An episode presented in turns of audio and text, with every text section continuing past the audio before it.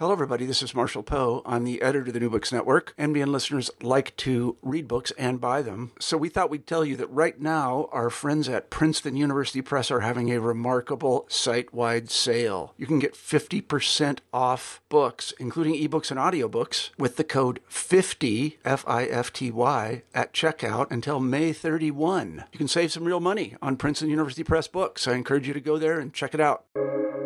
Welcome to the New Books Network. New Books Network and your host, Nathan Moore, welcome medical doctor Yasmin S. Ali to the show. Dr. Ali is a cardiologist and writer across various genres. Her upcoming book will be released in 2023, and it is titled Walk Through Fire The Train Disaster That Changed America, which is about the Waverly train disaster of 1978. It remains one of the most gruesome train explosions of the 20th century, and all of it happened in her hometown in Tennessee. In the field of medicine, Ali has published widely in peer reviewed journals and is a former president of Vanderbilt's History of Medicine Society. When did you start prepping for your book, and when is its official release date? Well, first of all, Nathan, thank you so much for having me on the show. I'm delighted to be here and to talk about Walk Through Fire, which I started researching and writing in 2011. So I've been working on this book for nearly a dozen years now. And I'm so excited that it will finally be released on February 21st, 2023 to coincide with the 45th anniversary of the Waverly train disaster. You mentioned that it happened in your hometown. How did you come to find out about the Waverly train disaster and how did it affect you? Oh, everyone in Waverly knows about the Waverly train disaster. It's one of those things that you grow up hearing and learning about. And in fact, still to this day, when someone in the region asks where I'm from and I tell them Waverly, there will be people who say, Oh, you know, there was a major train disaster there. I remember that and so on. But personally, I grew up hearing some of the inside stories that most people didn't know about when it came to the work of the first responders in the immediate moments of that disaster, because my own parents, Doctors Subhi and Maysoon Ali, were the physicians on call for the emergency department at the small community hospital in Waverly, Nautilus Memorial Hospital at the time, which was three minutes from the train derailment site. So, just so your listeners know, on the night of, Feb- of Wednesday, February 22nd, 1978, a 96 car L&N freight train derailed in the center of Waverly, Tennessee. And among the 23 wrecked cars were two 30,000 gallon tankers full of liquid propane. Two days later, at 2:55 p.m. on the afternoon of Friday, February 24th, 1978, one of the propane tankers exploded during the cleanup efforts, and the explosion took 16 lives and all of Waverly's Newtown section with it. More than 200 people were injured. So, those are the statistics, but the Waverly train disaster was so much more than that, and that's what my book is about. And what about FEMA? Why is FEMA so integral to your book? And when we think of FEMA, normally something like hurricane relief comes to mind. But what about train disasters like Waverly? Um, why was FEMA created and, and why? Again. Well, two business days after the train explosion in Waverly, the National Governors Association released their recommendation for the establishment of a centralized federal agency for emergency management. And as I highlight in the book, up until then, disaster response was carried out by a chaotic hodgepodge of state and local agencies and civil defense forces. And that's what was available on the ground for the management of the train derailment in Waverly. However, even prior to Waverly, the 1970s had witnessed a rise in the number of disasters resulting in loss of life and significant property damage. So, calls for better emergency response training and coordination grew louder until, in the latter part of the decade, the need could no longer be ignored. So, I think it's ironic that one of the primary events in Waverly that finally catalyzed the formation of FEMA began in a way that hindsight might consider entirely appropriate with a freight train.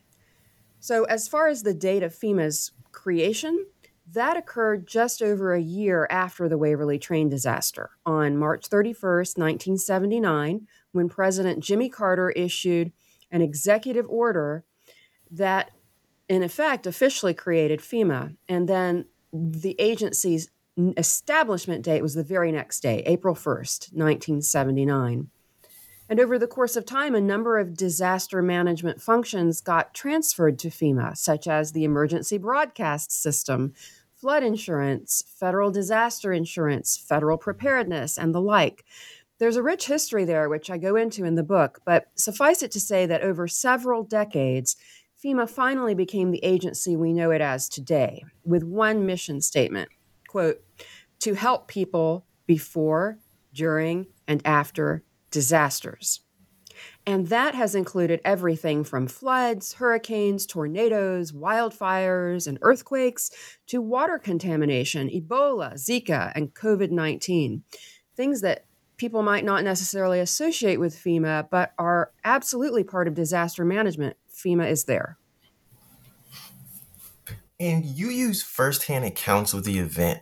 Can you describe what your process was for interviewing and getting primary sources?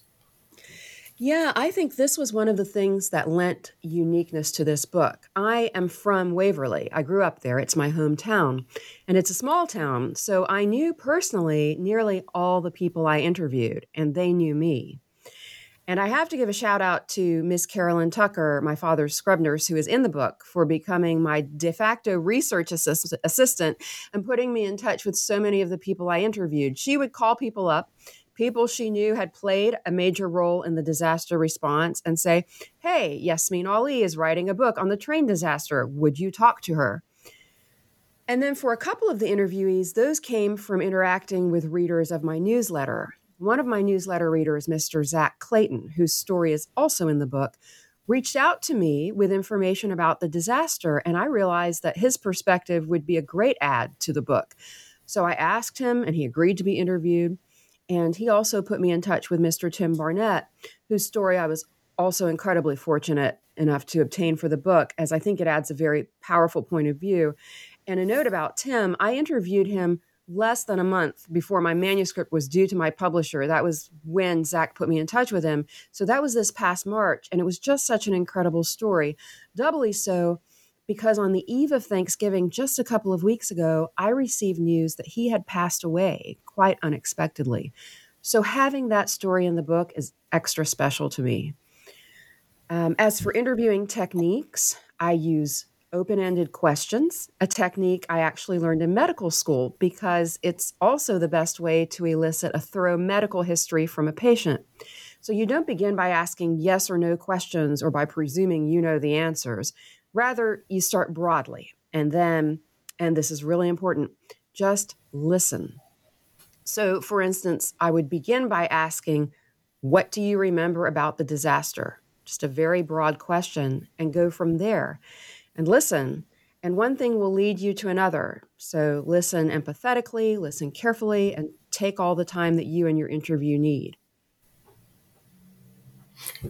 And outside of the policies that we may or may not know of, um, can you enlighten the audience about some of the policies that were enacted to deal with disasters like this? One that comes to mind is the Staggers Rail Act. Mm-hmm. Sure. So there were a number of changes on the national level that came about as a result of the Waverly train disaster. Immediately following the disaster in March 1978, the Federal Railroad Administration, or FRA, used its emergency powers to issue an order to remove high carbon cast steel wheels from service because of the findings that we may go into later regarding the cracked wheel that caused the derailment in the first place. Then, a year after the disaster, manufacturing standards for railroad wheels also changed across the board. By the end of 1979, the FRA had released a full set of railroad freight car safety standards. And these included yet more qualifications to be met by freight car wheels, as well as criteria for other components of the wheel trucks, like defective axles and bearings.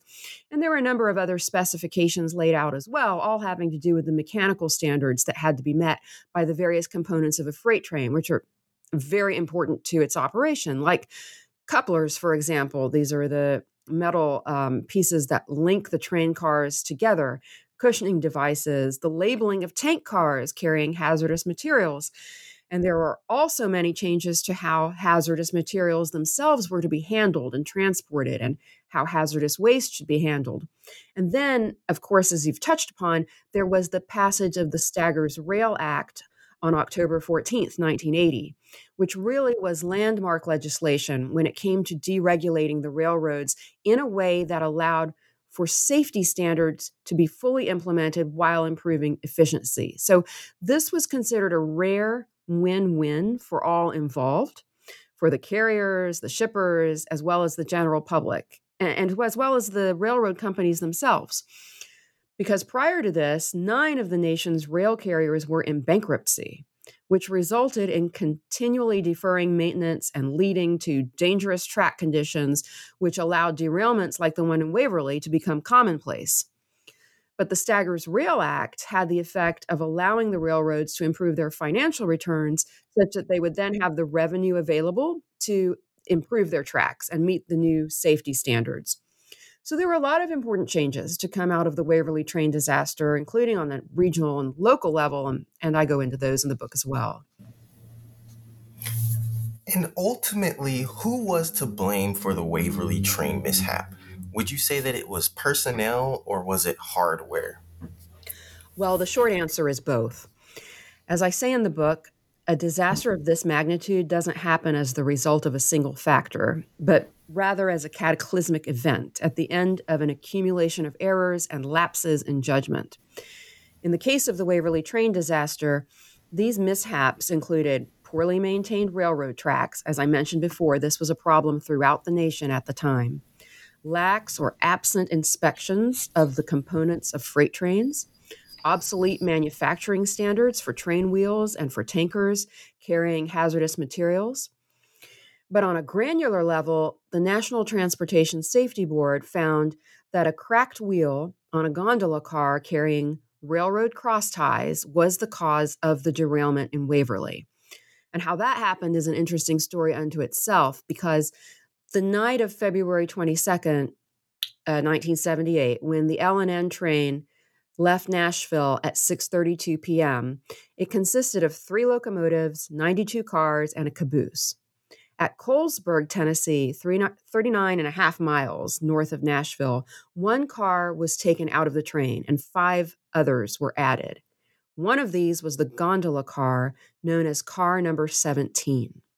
The train departed Colesburg without its brakes being properly tested, and that was a violation of federal regulations. So, because of that, the handbrake on the rear wheel of that gondola car, car number 17, was left on.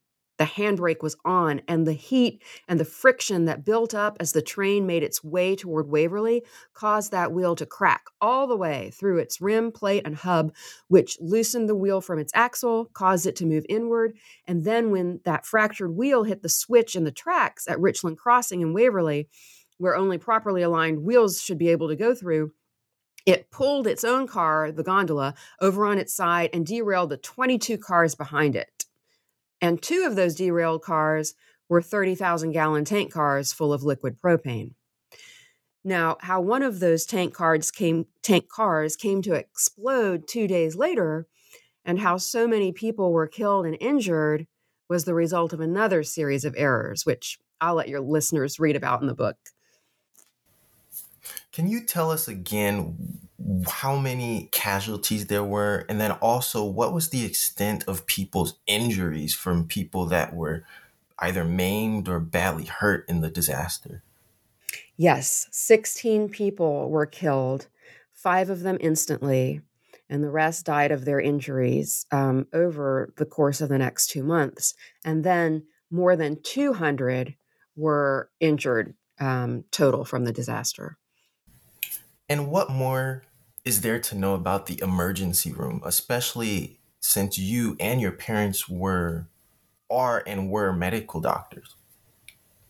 Yeah, so as I mentioned, my parents were part of the medical staff at Nautilus Memorial Hospital in, in Waverly. And my mother, Dr. Maysoon Ali, who is an internist and gastroenterologist, was on call for the emergency room, the ER, that day.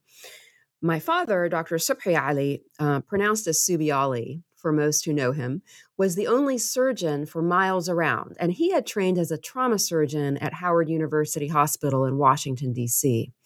So my mother called him immediately when she was informed of the explosion and saw the severely burned patients begin pouring in. And the other doctors on staff, Dr. Joe McClure in particular, is also featured in the book because he was one of the hospital's original physicians. They all came as well.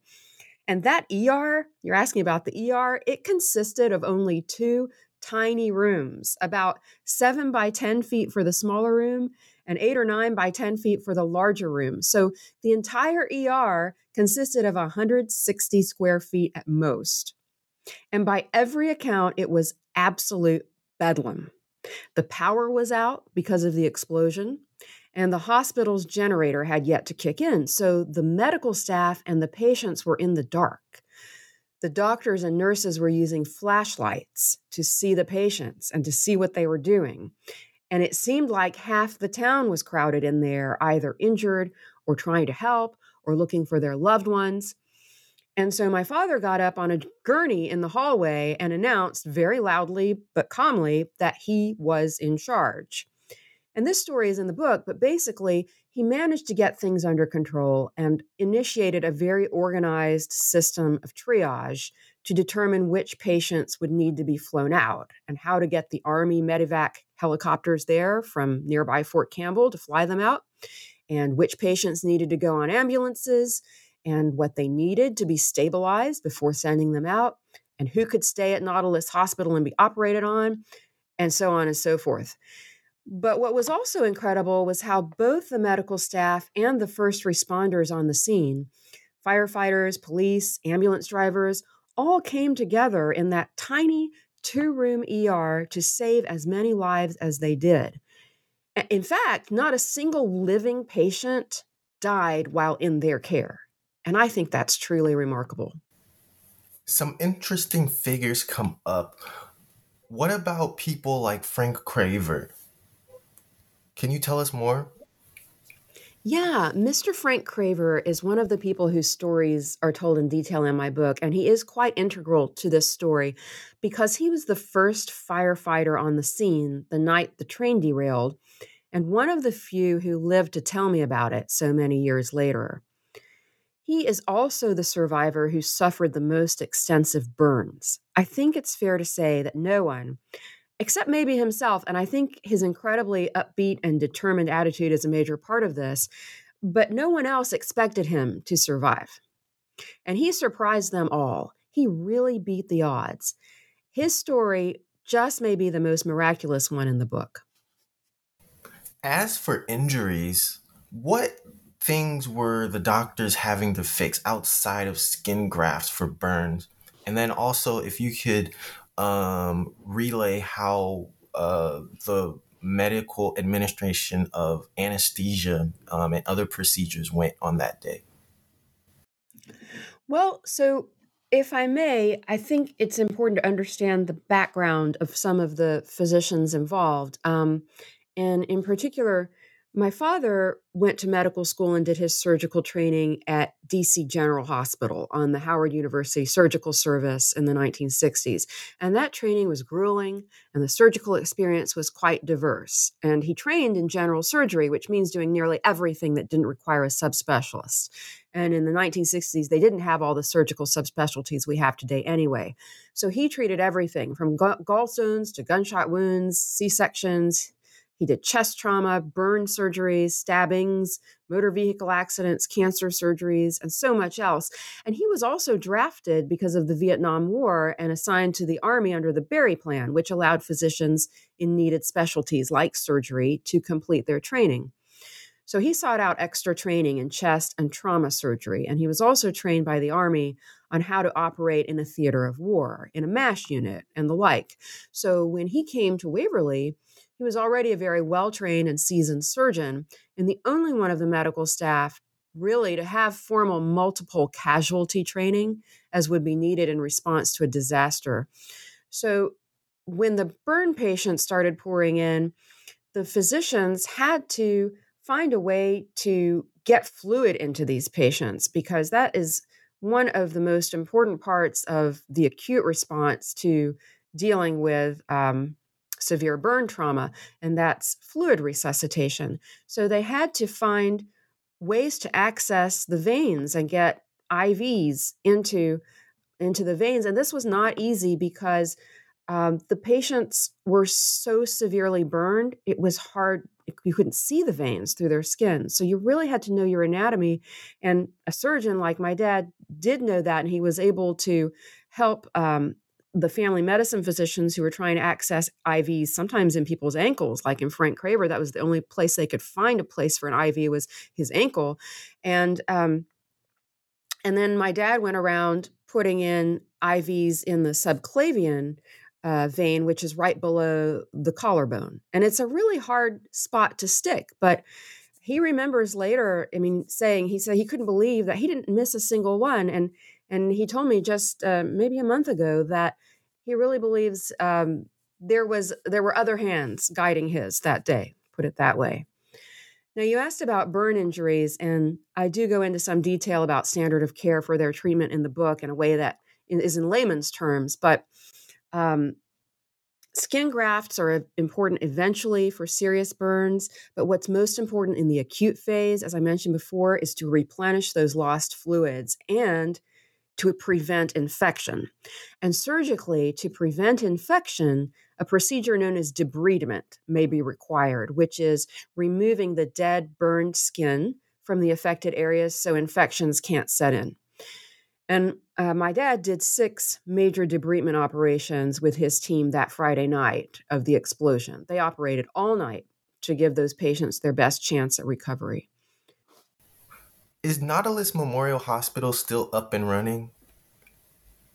Yes, though under a different name. The hospital ownership has changed hands a number of times since the disaster. And I go into the reasons for that in the book, too. Um, it's actually part of a broader problem facing our nation, which is the struggle of rural hospitals to survive. But the current name of the hospital in Waverly is Ascension St. Thomas Three Rivers. And how did the city of Waverly recover from the event, both socially and technically? Yeah, well, Waverly as a community has shown a remarkable resilience over the years, I think. And although the Newtown section that was destroyed in the explosion was never rebuilt in the same way. Um, Waverly business owners found new sites and outlets for their businesses eventually. And socially, commemorating the events of the train disaster and memorializing the lives lost has always been of major importance in Waverly. So, on the one year anniversary of the train explosion, for example, Buddy Frazier, whom readers will also meet in the book, he was a police officer at the time of the disaster. And actually, he was the very first person on the scene of the derailment, even before Frank Craver arrived. So, Buddy Frazier and several others helped set up a memorial and dedicated a monument at the site of the derailment one year later. And that was really a way to honor those who had given their lives uh, as first responders, you know, and the people who were still injured and still recovering from their injuries were able to attend that memorial. And I, ho- I think that really helped give some closure and put people on a path to healing. And Buddy Frazier is now the mayor of Waverly, and he has pledged that as long as he is around, there will always be a fresh wreath of flowers at that monument. So then on the 25th anniversary of the disaster, while Buddy was city manager, he and city officials dedicated a red L&N caboose adjacent to the monument at the site of the disaster, and they opened it to the public as the Waverly Train Explosion Memorial Museum. And that has gotten visitors from all over the world since it's been open. Um, and so I think that's been a way to keep the the lessons learned from the disaster alive. And the town of Waverly is named after what fictional work? And I believe it's Walter Scott who dedicated the name. Yeah, so the man who established the town of Waverly was a local lawyer named Stephen Pavatt, and he was a fan of the Scottish author and historian Sir Walter Scott. And so he named the town after Scott's popular Waverley novels, many of which, like Rob Roy and Ivanhoe, your listeners will have heard of because they went on to become well known classics. So that's how Waverly got its name, although with a slightly different spelling. The town is spelled W A V E R L Y, while Sir Walter Scott's spelling of Waverley had an extra E between the L and the Y. So there you go. You write also about the history of the Civil War. Why and in what ways was it a part of the history of rail in the city? Oh, that is a long story that I think is best left to the book. But I will just say that the Civil War and the need for a safe and efficient way to reach the Tennessee River is the reason there is a railroad running through Waverly in the first place. And that railroad is still there and operating today. There's a very deep connection there with Civil War history. And I go into it in my book chapter titled From the River to the Rail. Civil War events surrounding that railroad even influenced Sherman's march to the sea. But yeah, I won't spoil that story for your readers, uh, for your listeners. I will leave it to the book. Rivers, creeks, and streams that are in and around different Tennessee districts make it into your book. Can you talk about why maybe the history of water is also important and um, also tell us about maybe some of the bad water experiences related to a disaster like the train? Yeah, that's important. Um, well, as I mentioned, the need for the Union Army to have access to the Tennessee River during the Civil War is the reason there is a railroad going through Waverly in the first place. And as I've also written in the book, Tennessee is a land of rivers. So they're always going to play an important role in the history of the state and of its cities and towns. Waverly is near Three Rivers. That's how Three Rivers became part of the current name for the hospital there. And those three rivers are the Tennessee River, the Duck River, and the Buffalo River. Those rivers have tributaries, major creeks and streams that flow into them. And in Waverly, the major tributary, excuse me, tributary of the Tennessee River is Trace Creek named after the Natchez Trace, which is the historic forest trail created and used by Native Americans for centuries, and now extending from Nashville to Natchez, Mississippi. So you can see that the rivers and their streams are an important part of sense of place and connected to the history of the region. For the history of Waverly, Trace Creek did play a minor role during the train disaster, and, and readers will find out about that in the book. But more recently, last August, Trace Creek played a major role in altering the city's history forever when it flooded nearly the entire town after almost 21 inches of rain fell in areas of Humphreys County within a 24 hour period. I also talk about this in the book, but to give you an idea, Trace Creek winds all the way through the city of Waverly, and it was reported to have risen by one foot every 30 seconds reaching four feet within two minutes and leaving almost no time for victims to evacuate. 20 lives were lost in that flood last August, more than in the train disaster. And much of Waverly's infrastructure, including its schools, businesses, city works, and over 500 homes, were completely devastated. So, yeah, water plays a very important role in the history of Waverly. Do you want to talk more or give us more information about the highways that are in and around Waverly? Well, US Highway 70 is the east to west highway that goes through Waverly. And Tennessee State Highway 13 is the north to south way, uh, north to south highway. And about a minute from where the two meet is where most of the action of the book takes place. Also, Highway 70 has special significance in the history of Tennessee and the history of the railroad. State Route 1, also known as the Memphis to Bristol Highway, spans the length of Tennessee. it rises from the flat banks of the Mississippi River in the state's southwest corner to the ear popping heights of the Appalachians in its northeast corner. It's over 500 miles long and it's a beautifully scenic route for most of its length. It becomes the main street of many of the towns and cities through which it travels, and in 1978, Waverly was one of these. And, and here's the connection approximately two thirds of State Route 1 through Tennessee runs concomitantly with US Highway 70. So the state route came first, and then the US highway system was built beside it or along it. And alongside that highway, visible for much of its length, runs the railroad. So that's the connection there. And what about Dr. Jerry Francisco? Why did he get so much attention? Um, was it because he was doing autopsies for people like Martin Luther King Jr. and Elvis? Or was it oh, this is else? another fascinating story. Uh, one of the many surprise connections I uncovered while writing and researching this book. Dr. Francisco was the state medical examiner at the time of the disaster and he and his team came to Waverly to aid with the identification of those who were killed instantly when the propane tank exploded.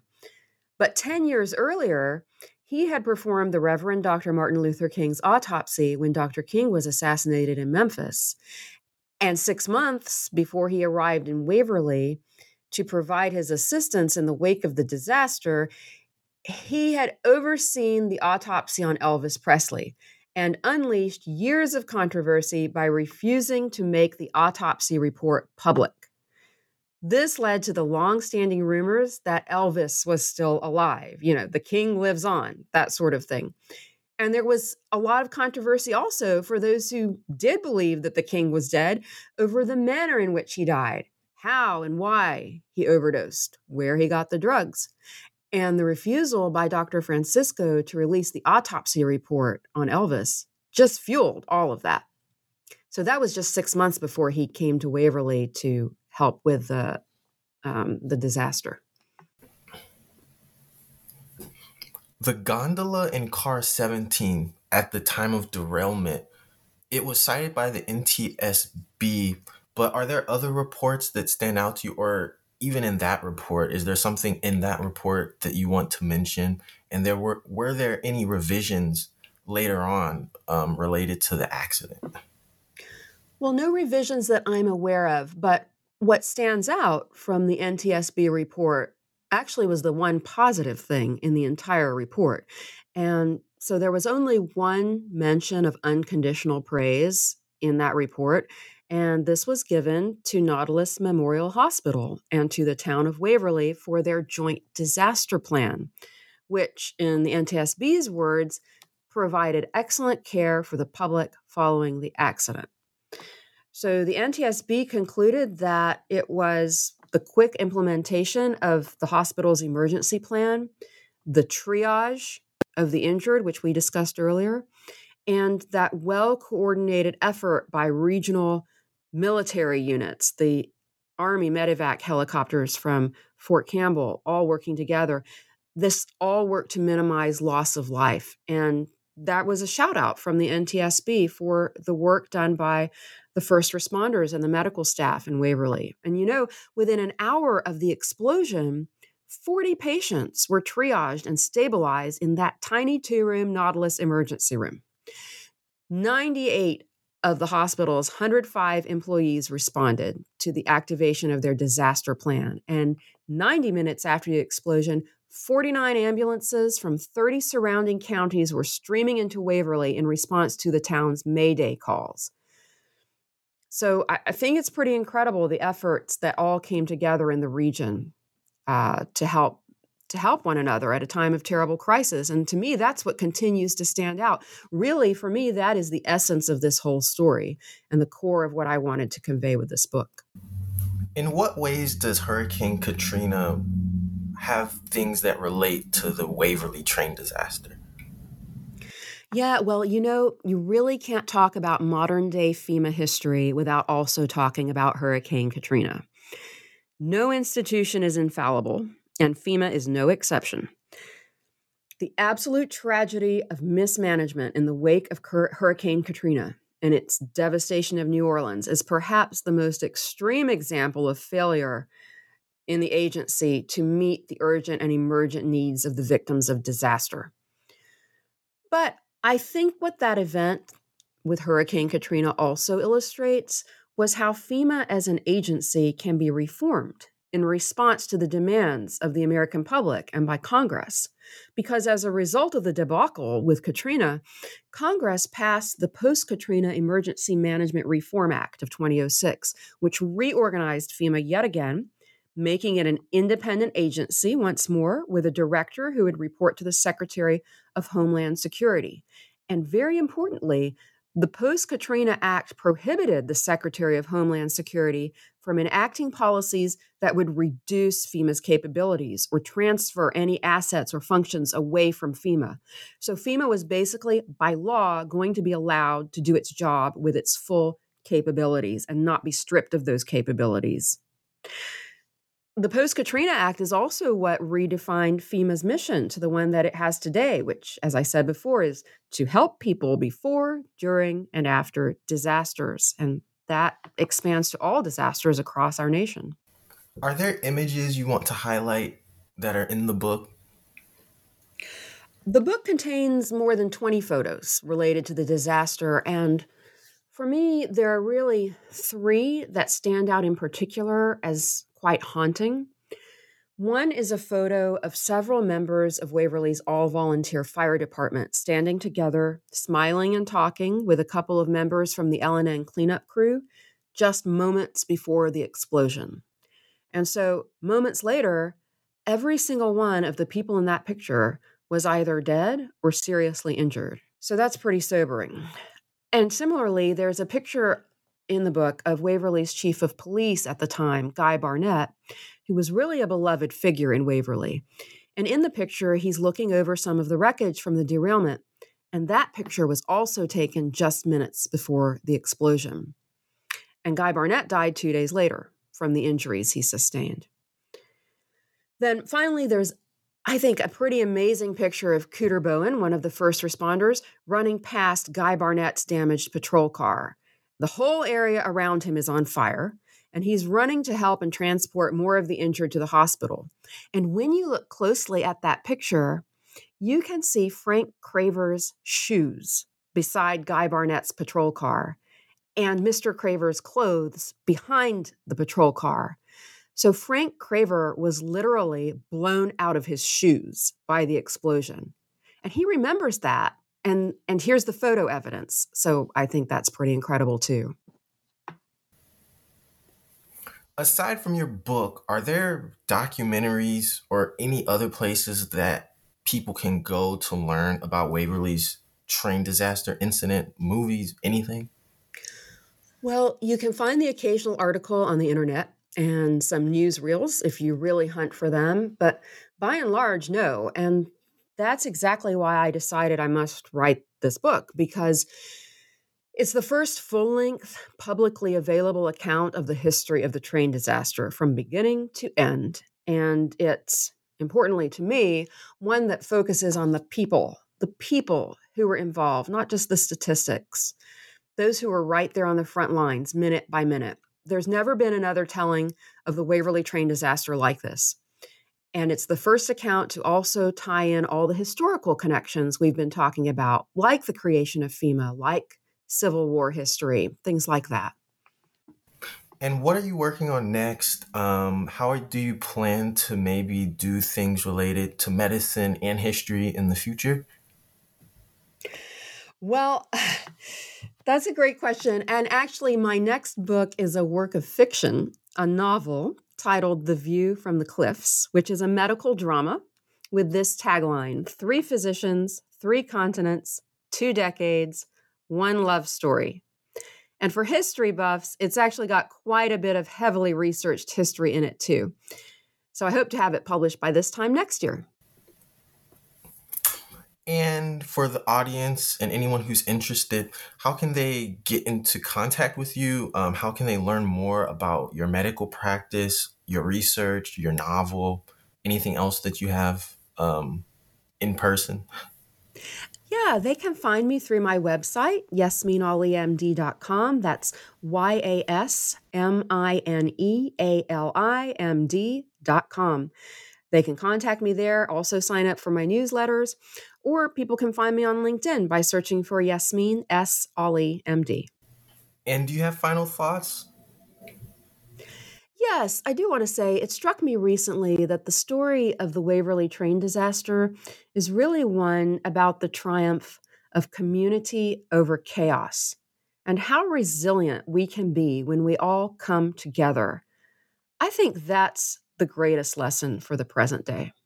This has been an interview with Yasmine S. Ali in her book, Walk Through Fire The Train Disaster That Changed America.